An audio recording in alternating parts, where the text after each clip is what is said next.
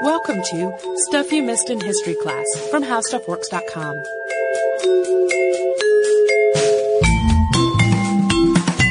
Hello and welcome to the podcast. I'm Holly Fry. And I'm Tracy V. Wilson. So sometimes we will pick a topic because it seems interesting and light. Like we've had a lot of heavy stuff, so you and I have both been pretty open that we're looking at just some less intense, troublesome fare. Less horrifying. Yeah. Uh, and then while you're doing the research on that thing that seemed like it would just be cool and fascinating, you discover a whole other story that you didn't know was there.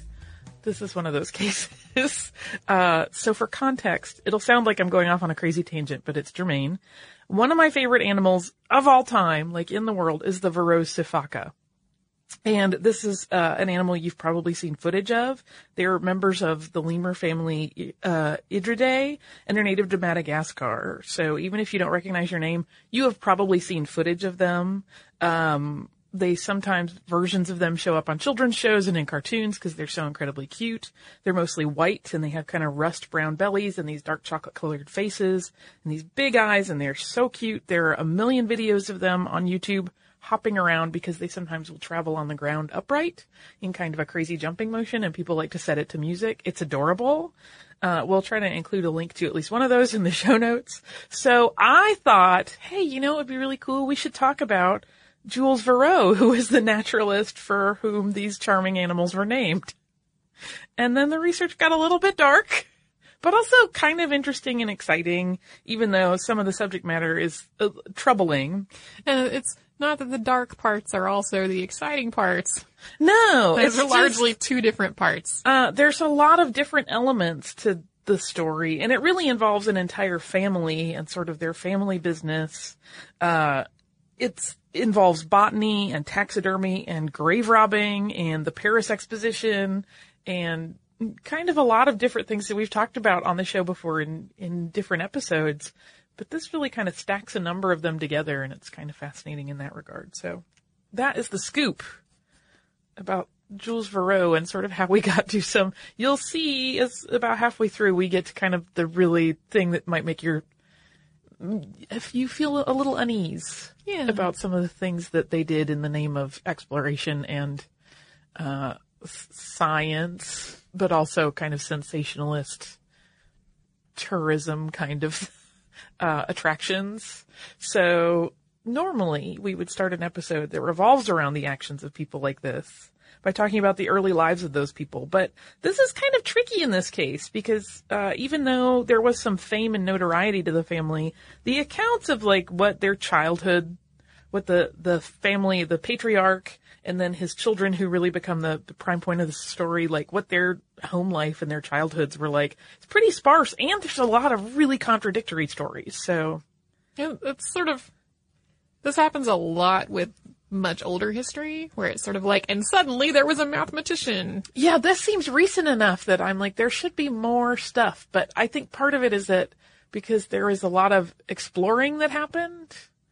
And at one point there was a ship that sank with some things. Like I'm wondering if documents got lost or journals got lost along the way. Yeah. So that's the scoop.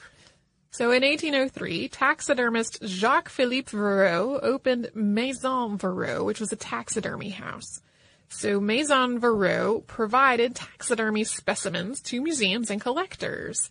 And this was the foremost supplier of natural exhibit pieces, and work from the Verreaux family business is still on display in museums throughout the world. Actually, now I'm wondering if there were any at the I went to a very odd museum a couple of weekends ago that was full of really old taxidermy specimens, and now I wish I had made note of who had prepared them all. It's very possible. There are like a lot of big name museums that still have their pieces, and one of them we're going to talk about at length a little bit later. But I suspect because we're talking about huge volume that these guys were doing in terms of the specimens they prepared, and uh, there, I'm sure some of that has trickled out into much smaller uh, and sort of less flagship museums that are a little bit more specialized. But so Jacques Philippe and his wife Josephine had three sons. So there was Jules Pierre, who was born in 1807, Jean-Baptiste Edouard, who went by Edouard throughout his life, in uh, 1810, and their youngest son was Joseph Alexei, and he went by Alexei. When their oldest son, Jules, was 11 or maybe 12, because the accounts vary a little bit, he traveled with his uncle, naturalist Pierre de Lalande, to South Africa. Jules was in South Africa until he was 13, and when the two of them came back, they brought more than 130,000 specimens home with them. This number was mostly made up of plant specimens, but there were also almost 300 mammals, more than 2,000 birds, and several hundred fish and reptiles. And then also in their collection were a number of human skulls and full skeletons which had been exhumed from their burial spots in Cape Town. And one of the larger specimens that they brought back uh, was the skeleton of a hippopotamus, which I don't think had ever been uh, collected before, and that went on display at the Paris Museum of Natural History. Once he was back in Paris, Jules studied anatomy and taxidermy, and he had this natural proclivity for preserving biological samples. Yeah, he very uh, almost effortlessly sort of fell in line with the family business. Like he was just really naturally extremely good at, at mounting specimens. And in 1825, uh, so Jules had been studying for a while. His uncle Pierre died. That was the uncle that he had traveled to Cape Town originally with. And so Jules actually returned to Cape Town after Pierre's death. And eventually, while he was working there, he helped to establish and become curator of the South African Museum. And that was a post that he officially began in 1829, although the wheels were turning on getting it set up before that. Uh, and he also, the whole time he was there, continued to collect samples of both flora and fauna. During this second collection phase, it just became glaringly obvious that he was going to need help. So he sent for his brother Edouard, the second son of Maison Verreaux made this journey to Cape Town in 1830. Yeah, so that was just the year after uh, Jules became uh, Jules assumed his post at the South African Museum. And during this time, there's also some interesting, it's almost like a side note in a lot of the, the accounts you read. Uh, he became interested in seeking out sort of mythological creatures to see if they had any basis in reality. So he was actually searching for a unicorn during this time and also, uh, an elephant bird, which was apparently extinct. It was also during this time that the Verreaux brothers came into possession of an item that would just be extremely controversial, and I would say justifiably so long after the two of them were gone. But before we get into this sort of grim bit of taxidermy, do you want to pause and have a word from a sponsor so we don't interrupt sort of the dark weirdness with. Let's do. okay. Uh, and now we will return to the Verreaux brothers. Okay, so before the break, Edouard had traveled to South Africa to assist his older brother Jules in the collection of specimens, both for the museum where Jules was a curator and for return to Paris to be sold to collectors as part of the ongoing uh, family high-end taxidermy business. And while the search for a unicorn or some other mythical animal didn't pan out, they did get their hands on a human specimen. And this particular piece actually involved a grave robbing. Um, uh, what is believed possibly, this isn't 100% confirmed and we'll talk about this later, to be a native Botswana man was taken from his resting place, preserved and mounted. And in a letter to Paris Museum director Georges Cuvier, Jules wrote, quote, an object which is not the least interesting in our collection is a stuffed Bushwana, so it's a little bit of a wiggly way to say Botswana, uh, which is very well preserved and which was about to cause my death, because in order to get it, I was obliged to disinter it at night in places guarded by his fellows. Really, French guy? Yeah, uh, it's, uh, there's one account, and we'll talk about, like I said, this particular specimen more, because his history reaches quite far through history. Um, the, there was one particular piece of research I was doing, they were like, you can almost kind of like excuse it a little as just contextualized in the time. But even so, I think what's telling is that the museum did not want it. Right. they were like, no, thank you. Uh, yeah, they, they said we would not like to purchase this piece from you. Yeah. So it went on display at Maison Verreaux because they had it. It was already shipped. It's upsetting. It is upsetting. Well, and I think the reason that there are a lot of things that we talk about that uh, happened in the past would definitely be inexcusable today. And like there's some degree of, at the time, Right. attitudes are very different. Uh, it's been really long established that like burying of the dead is a, a pretty sacrosanct thing. Yes. Across cultures. And that's where I kind of go, guys, you should have known better. Yeah, well, especially when he talks about how he had to like sneakily do it. While the, Like it was you- guarded. Yeah. Surely there was a question mark in your head, like, is this the right thing to do? And I, I don't, we don't know, unfortunately, if he was just so driven by this spirit of collection and, you know, cataloging the world of all of its various types of creatures, or if he was just kind of weaselly and just wanted to sell it off for money. Like, it's not really clear, but it certainly seems like there had to have, you would hope there was a moment of moral debate in his head. At least that. Yeah. the following piece appeared in the Parisian periodical Le Constitutionnel, and this is a translation. It runs a little long, but we wanted to include all of it because it's a really good indicator of the cultural attitude at the time toward native Africans. Yeah, and this appeared in November of 1831. So bear with me. I'm going to read the whole thing. Two young people, Monsieur the Verreaux brothers, have recently arrived from a voyage to the ends of Africa to the land of the Cape of Good Hope. One of these interesting naturalists is barely 18 years old, but he has already spent 20 months in the wild country north of the land of the Hottentots, between the latitudes of Natal and the top of St. Helena Bay. How can one possibly imagine what deprivations he had to endure? Our young compatriots had to face the dangers of living in the midst of natives in this zone of Africa who are ferocious as well as black, as well as the fawn-colored wild animals among which they live, about which we do not need to tell. We want to speak only about the triumphs of their collecting and do not know which to admire more, their intrepidity or their perseverance. Humans, quadrupeds, birds, fish, plants, minerals, shells, all of these they have studied. Their hunting has given them tigers, lions, hyenas, an admirable lubol, a crimson antelope of rare elegance, a host of other small members of the same family, two giraffes, monkeys, long pitchforks, very curious rats, ostriches, birds of prey which have never been described before, a great quantity of other birds of all sizes, colors, and species. They also have a collection of birds' nests, which could be the object of a charming descriptive essay. Roots like onions and other plants of remarkable shape and extraordinary size, snakes, a cachalot, and a crocodile of a type previously unknown. But their greatest curiosity is an individual of the nation of the Bechuanas.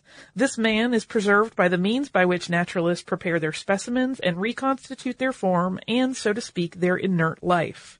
He is of small stature, black of skin, his head covered by short, woolly, and curly hair, armed with arrows and a lance, clothes in antelope skin, with a bag made of bush pig full of small glass beads, seeds, and of small bones. Another thing that we are rather embarrassed to find a suitable to- term to characterize is the very special accessory of modest clothing worn by the Bechuanas, which we find most striking. Monsieur Verreaux have deposited their scientific riches at the stores of Monsieur de la Serre, Rue Saint-Fiacre, number three. They are generously put on display for the public without charge. It would be well if the Jardin des Plantes, which is the botanical gardens, uh, took this opportunity to extend its collections already so beautiful to become even more desirable and to use the skills which they did not already possess of Monsieur Verreaux with the time, the talent, and the energy necessary to go out Africa to catch nature in the act. It's so crazy of this weird grossness. It really, well, uh, you say weird grossness. Like this part turns my stomach where they're talking about this part that it's a man. Isn't And- this great that they did this, you guys? Right. It's such a bizarre, uh, like way to sell it. Yeah. To my mind, you know, like m- my sensibilities are very like troubled that they're like, what we really want to talk about is how amazing these two guys are. Yeah. And then they, they talk about the specimen of the Botswanan with such delight and Right. like, oh, it's the neatest thing. And I'm like, that's a person. So, listeners, sometimes this is what happens when we just want to talk about adorable lemurs. Yeah, we- we find horrifying things instead. Yeah. So, the middle brother, Edward, brought this human display and an assortment of other samples to Paris in 1831, and a lot of them were delivered into the hands of museums that were really eager to expand their collections. So, we're going to come back to this particular piece of taxidermy in a bit because The story of this mounted human specimen reaches all the way up to very recent history. But as for the Verreaux brothers themselves, uh, when Edouard returned to South Africa the following year, so that would be 1832, he also brought their third brother Alexei with him. It's believed that Alexei never left Africa after his arrival and lived out the rest of his life there, assisting with Jules's collection efforts. Jules and Edouard seem to have done some traveling, although there's no definitive record on exactly where they went, and the list includes usually places like the Philippines and China. It does appear that at one point in the late 1830s, a shipment of their specimens was lost on its way to Paris when the whole ship that was carrying the collection sank. Yeah, that's usually, if you look at different accounts, that's usually consistent. Uh, and then getting into the 1840s, it's consistent. But during that period of the 1830s, uh, particularly the early half, there will be accounts of them being in two different places at the same time in different, like, you know, journals and accounts that other people have given. They'll say, oh, they were in China then. And it's, some other one says, it's like it doesn't even acknowledge that that one exists. They may not have known that, but it's like, oh, and then they were here in this part of the world and they could not have been in both of those places. So it is a little bit hard to actually track their movements. In 1842, Jules Verreaux made his way to Australia and he wanted to expand his preserved sample of offerings to include more specimens from outside of Africa. He explored New South Wales and Tasmania, and he gathered all kinds of botanicals, insects, birds, and mammals. And again, he gained some the possession of some human remains. Yeah, uh, they, you know, have. It comes up periodically that they had multiple samples of human remains. It, it's usually believed by most people, I think, that they really only uh, did the one mounting of a human, and that the rest were sort of like bones that have been discovered along the way. They may have, we talked about them disinterring some bodies in South Africa, uh, some of the skeletons, but just for context, there was just the one taxidermied human that we know of. It's one too many. It is. But I just want to make that clear that this wasn't like a, It they weren't making a career of taxidermying Right. people. Uh, so after five years of exploring Australia, Jules returned to Paris, and for several years he worked on organizing and naming the collection, uh, both the new things that he had brought as well as you know sort of placing them in context with other specimens that he had collected through the years. He was eventually employed as an assistant naturalist at the Paris Museum of Natural History, and that started in 1862. So it had been more than a decade that he had been kind of working on classifications and and descriptive catalogs of all of his various pieces that he had gathered throughout the world. Jules had continued to work on his taxidermy throughout his whole life and his travels, but it's in the late 1860s that he made one of his most famous mounted tableaux, and it was entitled Arab Courier Attacked by Lions. In this display, a mannequin outfitted in the black cape that was typical of the Arab and Tuareg dress of North Africa is featured in the fictional moment that he's pulled off of the camel he's riding by two Barbary lions. An Arab courier won the gold medal for excellence at the Paris Exposition in 1867. And during the seven months it was on display there, more than 15 million spectators came just to see it. Uh, it was a really dramatic shift from most of the taxidermy that had come before it, and certainly different than almost anyone had seen before. Because prior to that, it was pretty common, even if you were setting up a scene of taxidermy, that it would kind of just be multiple mounts kind of in a line. But this is the first time that it really was sort of an action scene that depicted like an event happening. After the Paris exposition closed, the American Museum of Natural History bought Verreaux's display, and it wasn't available for public viewing for some time. Once museum officials saw the piece in person, they thought it was a little too gauche to be part of their collection, so they uh, kept, just kept it in storage for 30 years. Yeah, it basically was in a warehouse in New York for all that time. Uh, eventually though, in 1896, it was sold. Uh, it was sold to the Carnegie Museum in Pittsburgh, Pennsylvania, which was fairly new at the time, for the tidy sum of $50. And it eventually became a prominent part of the collection there. There uh, is one story that it they were going to be charged I think it's $45 for them to actually transport it from its storage place to the museum. And I think that ruffled some feathers. Like, we just paid $50 for this. Now we got to pay another fifty just to get it here.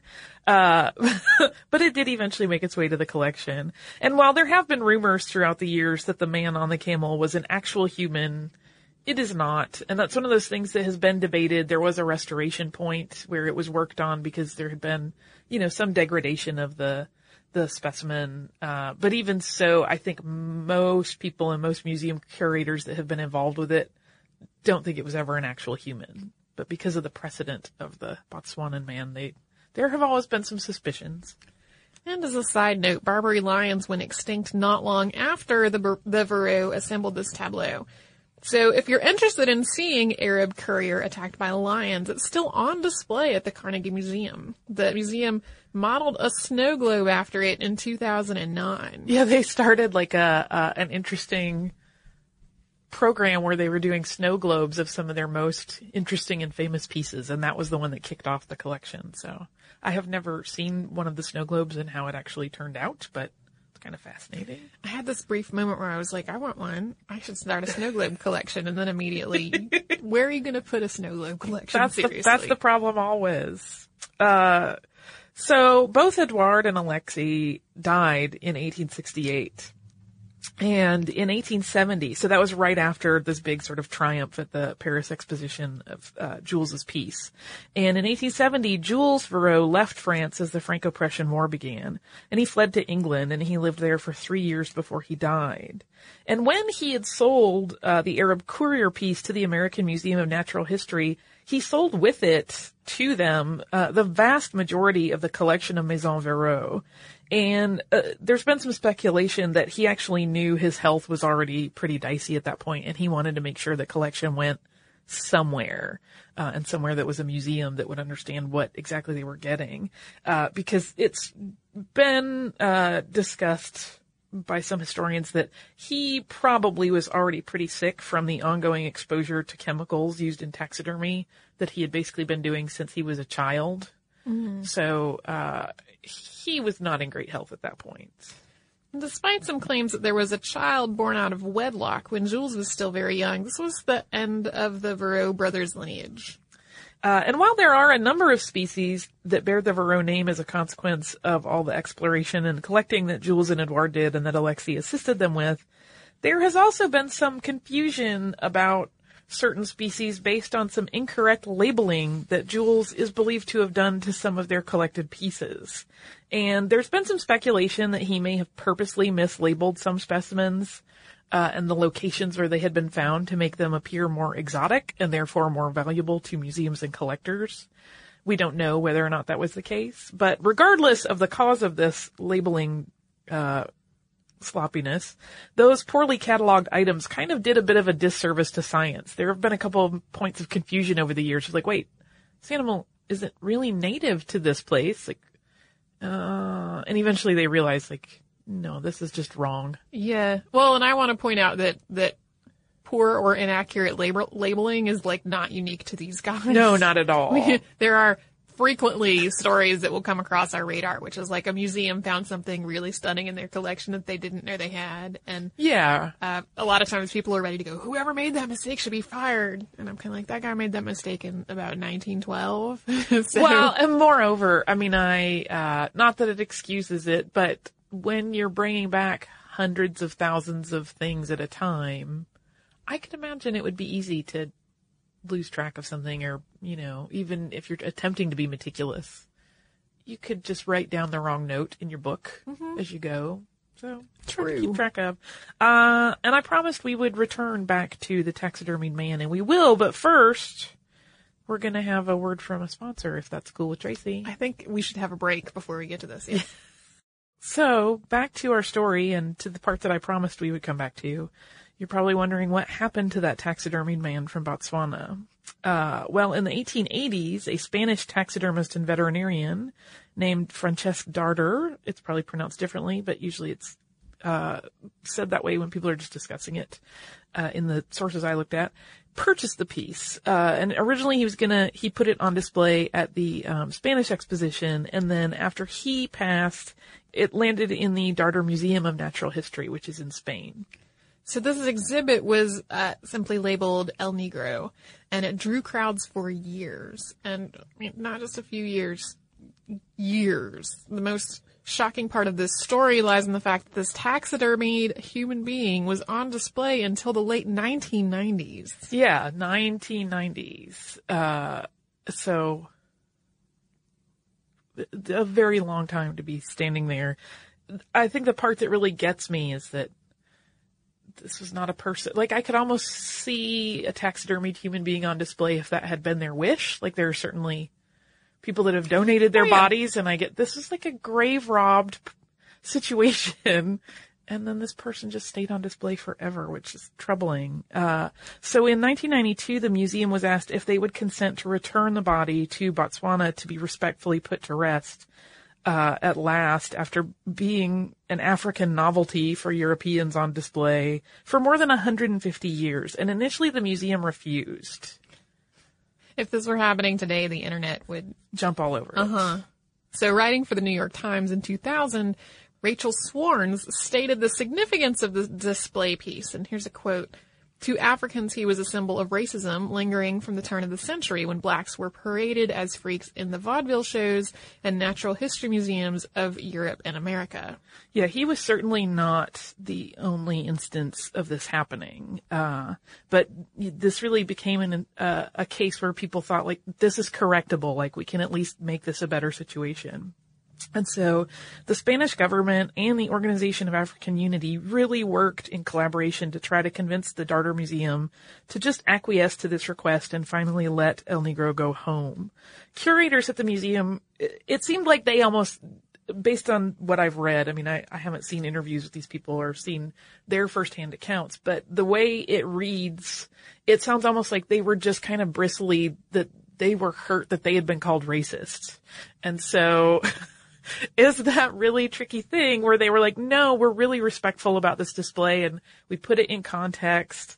Uh, you know, we talk about the history and the nature of exploration and specimen collection in the early 1800s and, but eventually they kind of saw the error of that whole logic loop. And so they did give in to this request and the body was finally released. A medical examination was performed on the preserved body, and it's believed that El Negro died of a lung infection at the age of about 27. An 1888 Darder exhibi- exhibition brochure claims that the Verreaux brothers attended the man's funeral and then stole his body later that night, although there's no way to verify these claims. Yeah, we don't know if that was written to be like a sensational museum card or if that's the actual case. It certainly does line up a little bit with Jules Verreaux's letter to the Parisian uh, museum head, where he kind of says, like, we had to sneakily get this while his body was being guarded, but we don't really have a solid Yeah. exact timeline of how that all played out. Well, and the like in in my mind, if that part is true, if that's really what they did, like that makes it even worse. Yes, exactly. Um, because like there are lots of times in history where where people of one group have sort of felt like people of another group were not human beings. Uh-huh. That doesn't make it okay. I'm not saying that's okay or that that justifies anything, but if you have just literally watched somebody have a funeral for their fallen kinsman and then you go and steal his body, like there is no way that you're justifying to yourself that that that was not a human being. right. It, it just becomes really reprehensible at that point. It, it's like- it was reprehensible already, and but now it's like fifty times more Exactly. reprehensible than it already was. Exactly. It's real. It's just, yeah. Uh, so while it was never confirmed either whether or not the man had originally been from Botswana, he was returned there in 2000 to be reinterred, and he was buried in a state funeral in Gaborone after several days of visitation, during which huge crowds of people turned out just to pay their respects to this unknown man. At the funeral, Foreign Minister Lieutenant General Mompati Merafhe said in his speech, Today, 170 years later, we're gathered here not only to reinter the body in African soil where it likely belongs, but also to cleanse that act of desecration, restore the dignity of a common ancestor, to appease the spirits of Africa, and, above all, to correct a wrong which has no statute of limitations. So I thought it was going to be about cute lemurs. And then it was about something. and then it, it became a Really mu- different. which is really sort of a more important story. It's not sort of, it really is a more important story to tell. It just wasn't what I thought I was getting into at the beginning, but. Uh, I'm glad that that came to light as I was researching because I remember thinking, oh, I got to do something on the Verreaux brothers. They're taxidermists. They discovered all these animals. Whoa, they did horrible things. Whoa. well, and you and I have these conversations sometimes while you're researching at your desk and I'm researching at my desk, and we have these instant message things where like one of us is expressing horror or delight or surprise or whatever, and I like I got this. I think it was I am for an I am from you where you were like, uh, this turned out really really upsetting. I, I, didn't think this was happening. It is. Yeah, but again, like I said, that's an important story to tell, and uh, you know, I'm. Uh, we were certainly around when all of this was happening in the late nineties and 90s, two thousands, Yeah, but I don't I really don't- remember seeing anything about it. Well, I don't remember Which anything. could just be me. I wasn't tuned into it, but Yeah, and I think I I probably I don't know if I heard specifically about it or not. I like there has been enough in the last few decades uh, controversy and debate about repatriation of various artifacts and things. Um, that it's like I I don't know if among hearing about those stories I also heard about this one or not. It definitely I don't remember specifically hearing about it. yeah, it did not stick out in my mind. Uh, but that is the scoop. On happier notes, you have some listener mail? I do indeed. I have two pieces. These are both related to our uh, Halloween candy episode. I know we've read some of that, but one of these is kind of a counterpoint to a previous listener mail, and the other one is so hysterical that I was cackling at my desk and people thought I might have gone off the deep end. Uh, so the first one is from our listener Pavia, and you may recall on a recent episode uh, one of our listeners that had worked in the confection industry replied to my query during that episode about how I thought candy making sounds kind of dangerous to me. And he said, Oh, it is. There have been lots of burns when I worked in that industry. And That's pretty graphic. it was really graphic. We didn't read the actual letter because it was just very graphic. uh, but this one comes from another person that works in the candy industry. And this is a different perspective. She says, Hello, Holly and Tracy. I work at America's oldest continuously run confectionery, Shane Confectionery in Philadelphia. The confectionery was built in 1863 and the storefront opened in 1911. The current owners use the shop as a tool to help inspire interest and understanding in history. We still make 95% of our chocolates in-house on gas stoves in large copper pots and with a buttercream churner that was made in the 19 teens. Hot sugar is painful, but candy making is not as perilous as you presumed, even with the old large pots. We wear leather gloves as oven mitts, and we always grab a friend to help transport and pour if the pots are not easily handled. I am sure the confectioners at Wunderle were either fairly strong or they poured in pairs. So that's a whole other perspective of no, it's yes, it's dangerous, but we handle it very carefully. Good for being careful as well. Which might be, it could just be the difference of being at, um, you know, it, it is a long established confectionery, but it sounds like it is not a big factory. Right. It is sort of a smaller uh, operation, which might lead to better care procedures than large factories often do. Well, and the one that we got that we didn't read made it sound as though they were uh, sort of quote handmade confectioner, yeah. but also quite large and a little more in really high volume. factory volume oriented. Exactly. So that's the scoop. So it can be dangerous, but a lot of people take very good precautions and it's perfectly safe for them. The other mail that I have comes from our listener, Dwayne.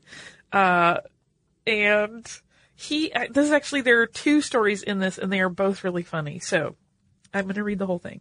Uh, your recent candy corn episode about Halloween reminded me of two stories. You mentioned the history of trick or treating, and that reminded me of a story my mom always tells. When she was a little girl in the early 1940s, she lived in a very small town in the Missouri Ozarks. Halloween did not exist there until a new kid moved into town and asked if the kids were going trick or treating. Nobody knew what the kid was talking about, and after an ex- explanation of how stuff worked, see what I did there? Uh, all the kids decided it was a great idea and ran up to the first house and screamed, trick or treat! Oh no! Of course, the people in the house didn't know what was going on. When they answered the door, all the kids in town, about ten of them, stood there demanding candy. The lady of the house had no candy, but invited the kids in for a small slice of pie. After having eaten the pie, the kids went to the next house where of course the homeowner also knew nothing of trick or treat, but invited the kids in for a drink of hot chocolate. The kids continued through town in this manner, always invited in, always getting some sort of treat, apples, leftover cake, or milk, uh, in, and in several cases sat down to share in the dinner of the homeowners. Mom said it was a really strange night and she probably ate dinner five or six times. I love that. Uh, in that episode, you also spoke of the demise of homemade treats during Halloween. A friend of ours recounts the story of when she was around 12 and her parents decided to go out for the evening and left her home with a huge bowl of candy to hand out to the trick-or-treaters. Our friend loved handing the candy out, but she was overzealous in her distribution and quickly realized that she was running out of candy way too early in the evening. She panicked and decided she had to have something to hand out rather than turn off the porch light.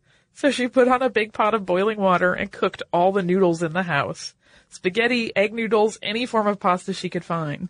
Then she drained it and started placing it in baggies and twist tying them closed. Trick-or-treaters were then surprised when a baggie of hot cooked noodles landed in their goodie bag. I can't even. I love it. Um, our friend doesn't remember if the number of trick-or-treaters dropped off sharply in the following year or not. Uh, that is the funnest letter. Dwayne, thank you so much for sending it because it really did have me just cackling. I um, was laughing so hard. Julie from Stuff to Blow Your Mind came over to my desk and was like, what is going on? and I was trying to describe to her the hot cooked noodle baggies. And then she was giggling and we were just kind of Yeah. useless for a little while. That's a lot more ingenious than what I did this year, which is that I was 100% certain we would not get trick or treaters because like we live on an upper floor and like there's, there's a lot of steps to trick or treat. well, but you you can't like there's no you have to ring a bell at the bottom. oh, right? gotcha, gotcha. Uh, and so, and we didn't have, there's no, no jack-o'-lantern on the steps. There's no porch light on, none of that. I was like, we're not going to get trick-or-treaters. And Patrick was like, yes, we are. And I was like, no, we're not. We don't need candy. We're not buying any. Uh, Of course we got trick-or-treaters and they rang our bell three or four times. And so I went downstairs to make sure it wasn't the police or something having an emergency. And I saw that it was trick-or-treaters and I hid.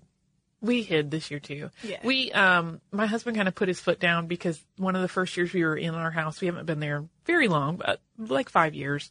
We did the candy thing and it, I, this is the peril of the modern age because I think, um, kids were texting each other that our house was a good one because I'm not kidding. Like entire pickup trucks full of children would come stop in front of our house, pour out trick or treat, get back in the truck and go. They didn't trick or treat at any of the other houses on our cul-de-sac. that's and great. so like I had to send poor Brian out three times for more candy and he was like, that was like a $150 Halloween. Like I don't want to do that every year. Yeah.